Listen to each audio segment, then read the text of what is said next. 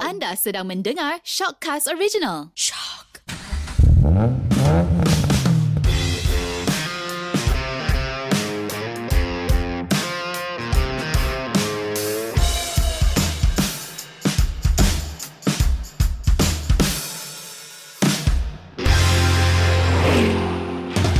Hello, anda sedang mendengar Sub Jabot di mana kita borak dan gosip semua perkara otomotif. Anda bersama saya Eriwan daripada Driver.my. Dan saya Chris Eng dari BehindTheWheel.my Chris, minggu ni dah minggu terakhir umat Islam berpuasa mm-hmm. Mhm. dan kita akan menyambut raya. Tak Betul? lama lagi kan? Ha, betul. Ha. Okey, dua tahun lepas memang time ni memang kita dah hmm dah bersemangat ni nak balik kampung, betul Ya, tak? Hmm. yeah, semua orang pe- pun pergi servis kereta ataupun pergi shopping complex beli baju baru, Baju baru, semua Hmm. baru, kasut baru, semua baru kan? semua baru. Tapi tahun ni agak berbeza sikit Sama macam tahun lepas Ya. Kita tidak boleh balik kampung Terutama sekali untuk rentas negeri Betul tak? Betul betul betul. Tapi kita ni understand lah tak- ke- sebab tengokkan situasi ini pun tak bagus. Yes, Ya, betul. Sebab so- bukan apa, kita tak nak balik kampung, government tak nak bagi korang balik kampung. Hmm. Sebenarnya tak nak benda ni merebak kepada korang kampung kamu, Hmm. kedua ibu bapa kamu Mm-hmm. dan boleh menyebabkan kluster baru. Betul tak, Chris? Betul betul betul. So imagine kau balik kampung bawa duit raya, lepas tu bawa juga COVID-19. Kan? Betul, betul, tak baik betul. lah kan. Yes, itu sangat tak bagus kan. Ha, Ah, tak. tak- tapi Chris, untuk dalam negeri tau, hmm. boleh kita rentas daerah, boleh nak balik kampung yang dalam satu negeri kan. Ya. Sebagai contoh, uh, saya asal dari Kelantan. Kalau kampung saya, uh, contohnya saya bekerja dekat Kota Baru, saya hmm. nak Hmm. balik kampung dekat Gua Musang. Mhm. Itu ambil masa 2 jam setengah tau. Oh. Walaupun tu dalam satu negeri tapi ambil masa yang lama. Aha. So sama juga macam orang yang ada Oh, di, di- Kuala ya. Lumpur, Johor, Melaka, Kedah Yap, semua yap, kan. Yap. So kalau anda uh, duduk di Selangor Yes. yes. atau dalam KL Betul. Betul. especially kan. So kalau kampung anda di Sekincan Betul. ataupun Kuala Langat kan perjalanan dia pun jauh. Betul, sejam At least lebih, Sejam kan? lebih, sejam setengah lebih. Ha. ha. Ha. So disebabkan itu kami nak sediakan satu tips untuk korang untuk balik kampung.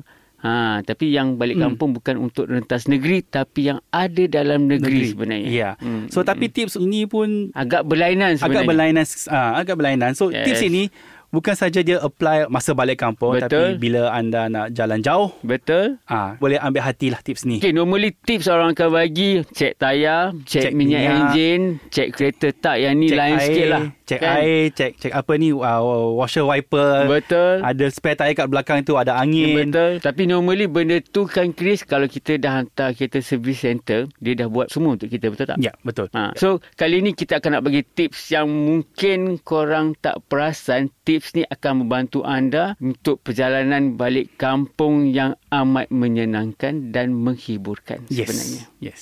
Kita nak, nak nak buat perjalanan ini seelok yang mungkin. Ha, seelok yang mungkin dan segembira, yang Segembira, boleh. ya. Ha, betul betul betul. Tapi yang ni tips yang pertama. Kalau tips ini tak ikut kan, hmm. Mhm. satu perjalanan pun akan hancur. Betul. Dia Suasana- akan koyak habis. Koyak habis suasana tak bagus langsung. Ha, yang So, ya itu. Okey, okey. Yang ni I bagi Chris lah. Okey, tips yang pertama. Jangan apa, Chris?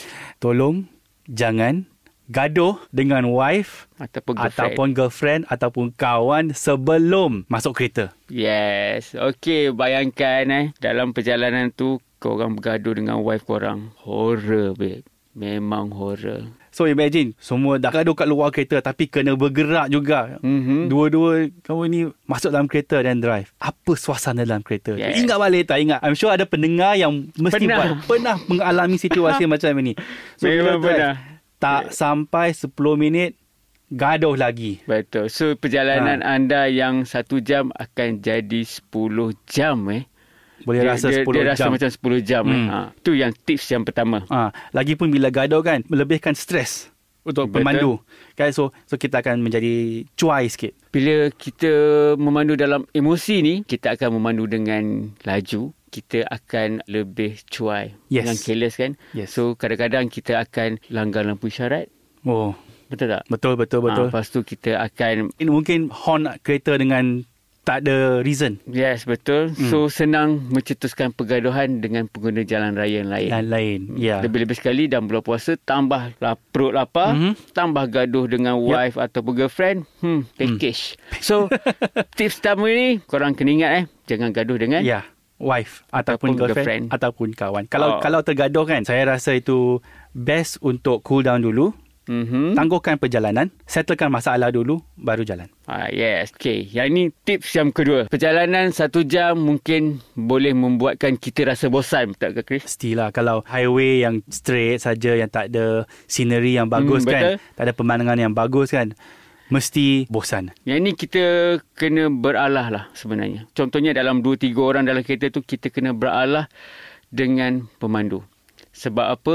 Ini beralah untuk mereka memilih lagu yang diminati. Yes. Anda sebagai penumpang. Penumpang. Ah, jadi biarlah pemandu anda tu memilih lagu yang digemari. Ya. Dia nak dengar lagu metal ke, dia nak dengar lagu jazz ke, Mhm. mm-hmm. dia nak dengar lagu balada ke ataupun irama Malaysia, Biarlah. biarkan. Biarkan, biarkan, Hmm, biarkan. Ni Se- turn dia kan. Hmm, sebab pemandu ni kena menjadi uh, Dia membuatkan dia lebih fokus sebenarnya. lebih fokus, Yes. lebih waras, lebih tak tidur. Ha, waras. Yes, Waras. waras. itu yang paling penting. Waras, Ha. ha. okey. Waras ni, wah, saya tak pastilah sebab normally pengalaman ni pernah jadi kat saya, Chris. Hmm. Okay, yang ni bila saya drive, ada macam co-pilot saya ni dengar Ya. yeah. lagu hip- hip-hop tau. Okay. Oh, memang time tu tak ngam dengan jiwa saya tau. Lagu hip hop ini tangam, Ah, okay. Tak ngam lah sebab Ah. macam... Wah. Menyinggung perasaan ke? Dia bukan menyinggung perasaan tapi tak ngam dengan jiwa lah kan. Okey. Okay. Ha, saya lebih uh, mungkin jazz ke, cik jazz ataupun lo-fi.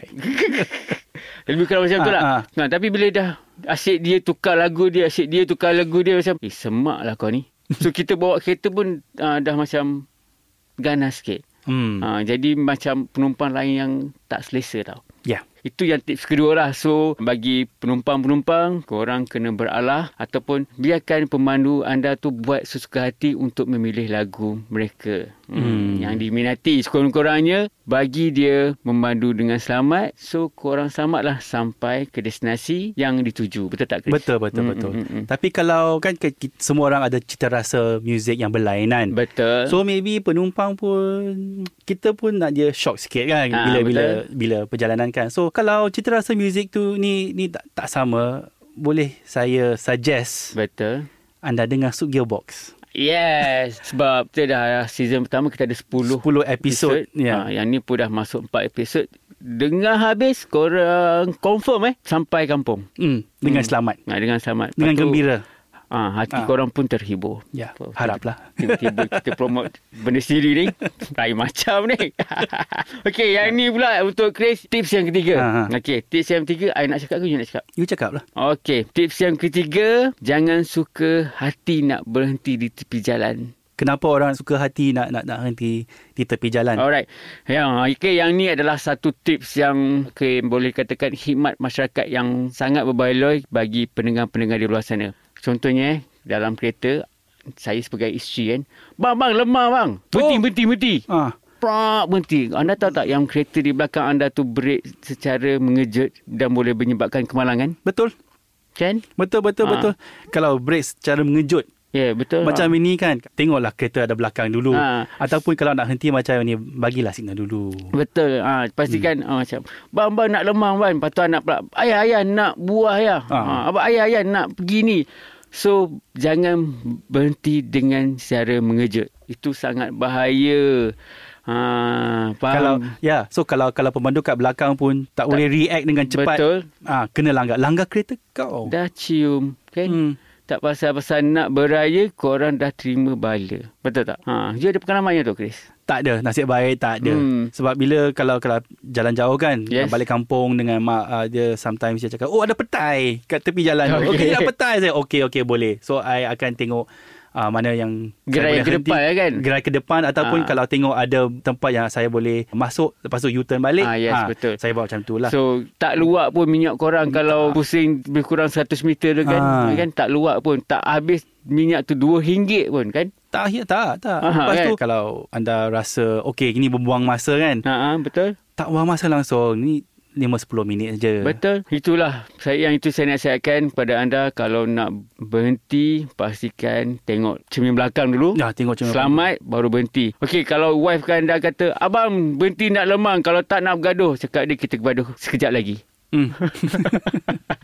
Cakap ayah kalau nak buah apa something macam tu kan. Okay, kita beli kedai yang depan. Depan, yes. So boleh break ada distance yang selamat. Yap. Ini yang tips keempat pula. Tips yang empat ni saya rasa penyakit lah. Penyakit, Penyakit. semua orang Malaysia. Alright. Semua orang Malaysia ada penyakit ni. Tips yang keempat ni, Mhm. bila nampak aksiden, Betul. semua orang henti.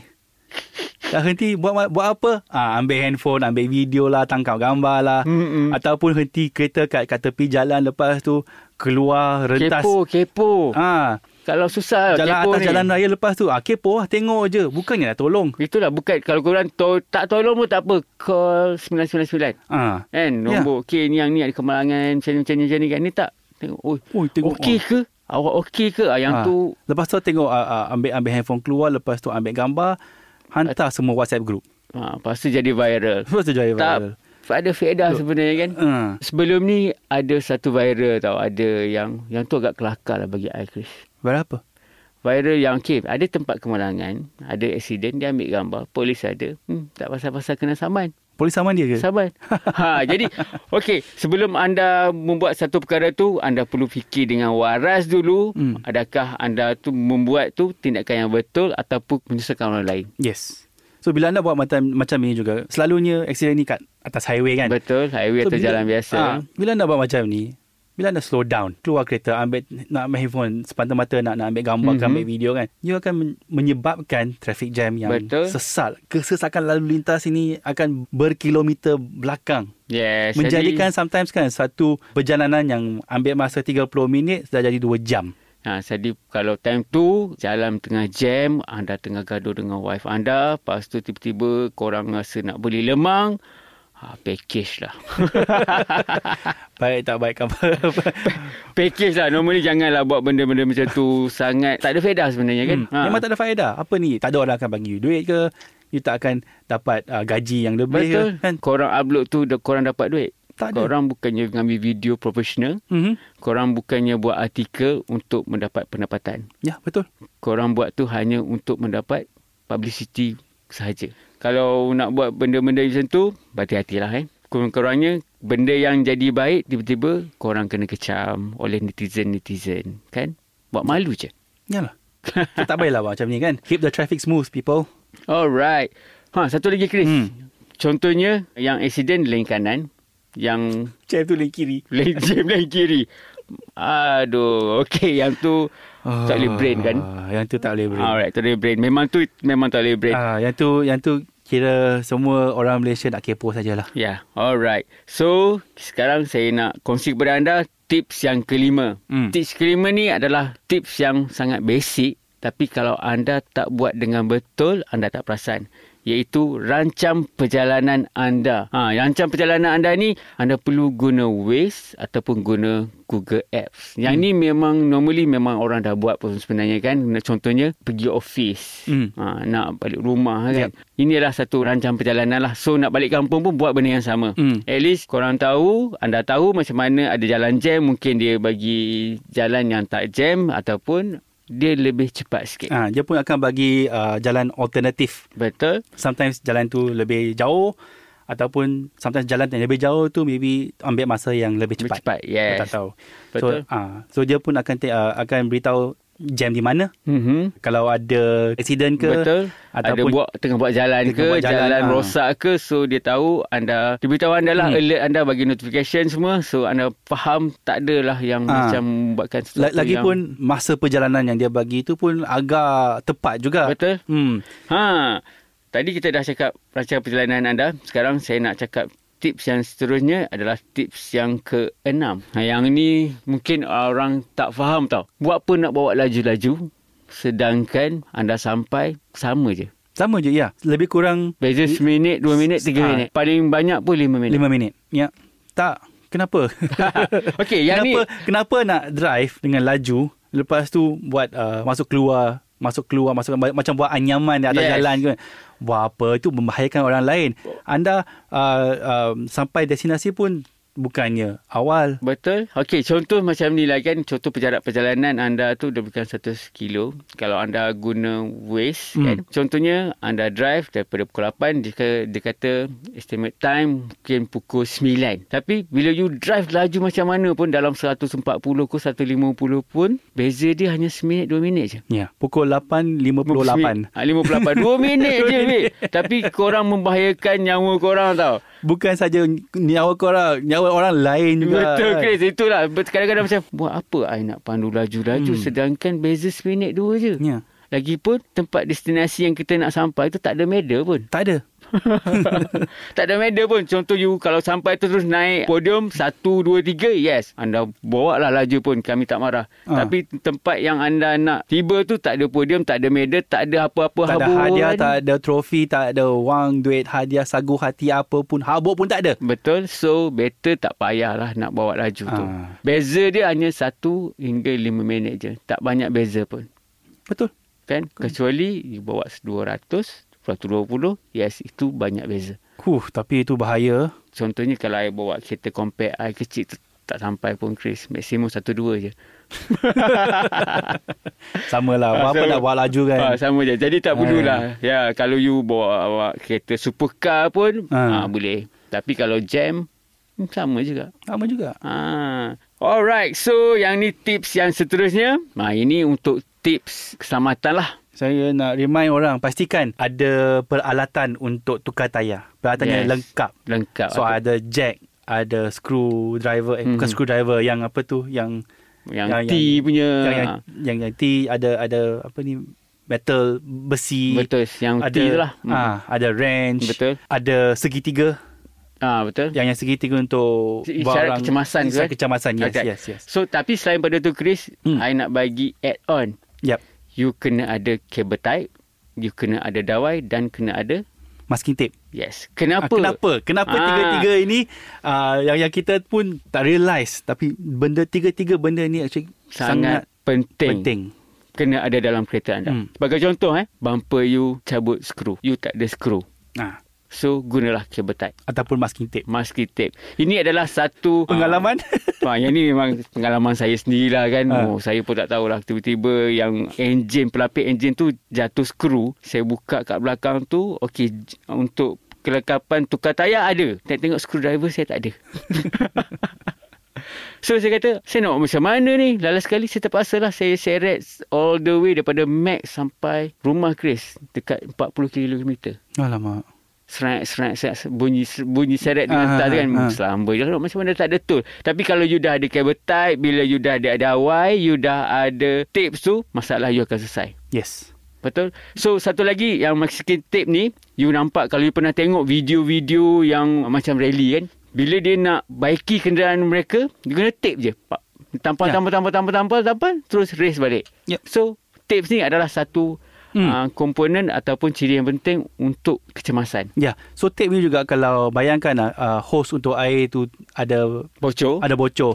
Ha, Ah, guna guna, guna tape ni tu. Ha, Ah. yes, guna boleh guna lah. Boleh guna tape itu untuk baiki lah. Betul. Ah, yes. Tapi ini temporary saja. Ini bukan long term solution tau. ah. Betul. Okey, yang ni tips yang seterusnya pastikan ada mempunyai nombor kecemasan Ah, Hmm, yang ni sangat penting ni. Ah, nombor kecemasan highway highway ataupun towing. towing. Ah. Yes, yang ni kena ada sebab kadang-kadang tempat yang anda lalu tu tidak mempunyai coverage phone kan. Hmm. Hmm. Ha, telekomunikasi so anda akan mungkin susah lah kan. Yalah kadang-kadang mungkin ada uh, line untuk call tapi tak ada 3G atau 4G. Yes. So macam mana anda nak Google nak cari nombor semua tu. Ah. So pastikan nombor tu memang dah simpan dalam phone anda. Yes. So tekan terus boleh call. Walaupun tak ada internet tapi boleh call kan. Call. Boleh Yes. call, boleh call. Katakanlah ah, tayar panca atas ah, highway. Hmm. Mhm. North highway. Betul. kan dia actually sangat berbahaya untuk henti kereta dan Betul. dan dan tukar tayar call Yes, call minta bantuan daripada call minta bantuan daripada highway Yes. dari unit kecemasan highway Okey, tu ya, betul. ya lagipun bukan sahaja nombor highway tapi simpan juga nombor insurance Ha, yes. Nombor Ha. ha. insurans ni penting tau se- kalau Penting. ada kemalangan. Ah, so that's why insurance kan insurance ada bukan saja kemalangan kalau breakdown service Nah, betul. semua insurance sekarang dah offer breakdown service Wal- Free towing, I free dengar towing ah free towing some, some sejauh 400 km kan? Yes, yang tu penting. Free Ya. towing. Kalau you towing biasa, at least kalau 400 km, mungkin beribu. beribu Yes, mungkin kan? mungkin Ah. ah. so insurans ni bagi free towing sometimes dia akan charge uh, kalau bateri anda mati Ah, tengah yes. jalan ah, dia akan datang untuk mengecharge bateri Hmm, yes, Ah. ha. itu adalah satu nombor yang patut ada. Okey, yang ni uh, sebenarnya kita nak raya dah kan. Uh, jadi ini adalah tips yang terakhir lah sebab ini berdasarkan pengalaman kawan saya. Chris. yes so yang ni kalau untuk duit raya pastikan anda ada bawa ekstra sampul duit raya dan juga bawa ekstra duit raya Uh, Ini sebab kan dua tahun lalu sebelum pandemik ini uh, ada kan Uh, uh, uh, saya ni celebrate tahun baru Cina. betul. So ambil lah mak bapak eh, ba- pe- uh, pergi balik kampung. Tengah jalan tu ada cousin yang ada ada cousin I kan. Aha. Uh-huh. Dia lahir anak baru. Okey. Tapi mak tak beritahu bapak Okey. okay. punya ayah kan. So dia pun alamak ada ke? Tapi tak ada extra sampul. Ah, betul. tak ada extra angpau, tak ada extra duit. Oh, yang sebaya kan? Ah, yang duit tu boleh selesaikan Ah, dengan cepat duit. lah. Just cari ATM. Yang sampul ni, angpau ni susah nak cari. Sama dia hari pertama Chinese New Year. Kedai mana yang buka? Yalah. So pergi 7-Eleven tak ada. Pergi pergi Speedmart pun tak ada. Ah, jadi ah, Carilah. pastikan bagus kan. Kadang-kadang kita benda tu benda yang basic je tapi tak perasan. Tak perasan memang tak perasan. Alright. Hmm. So kalau boleh bawalah extra sikit kan tak mem- mem- Dia tak membebankan kepada membawakan. betul, tak membebankan kepada anda pun. At least ada extra duit dalam 20 30 ringgit hmm. Hmm. dan ada sampul ada mungkin ada 5 6 keping dah cukup. Alright, sampai di sini saja kita pun dah nak dah hujung dah untuk episod kali ni. Jadi kepada anda selamat menyambut hari raya Mak Azir Batin. Saya Eriwan daripada Dreba. dan saya Chris Eng juga mengucapkan selamat hari raya maaf zahir batin. Bye.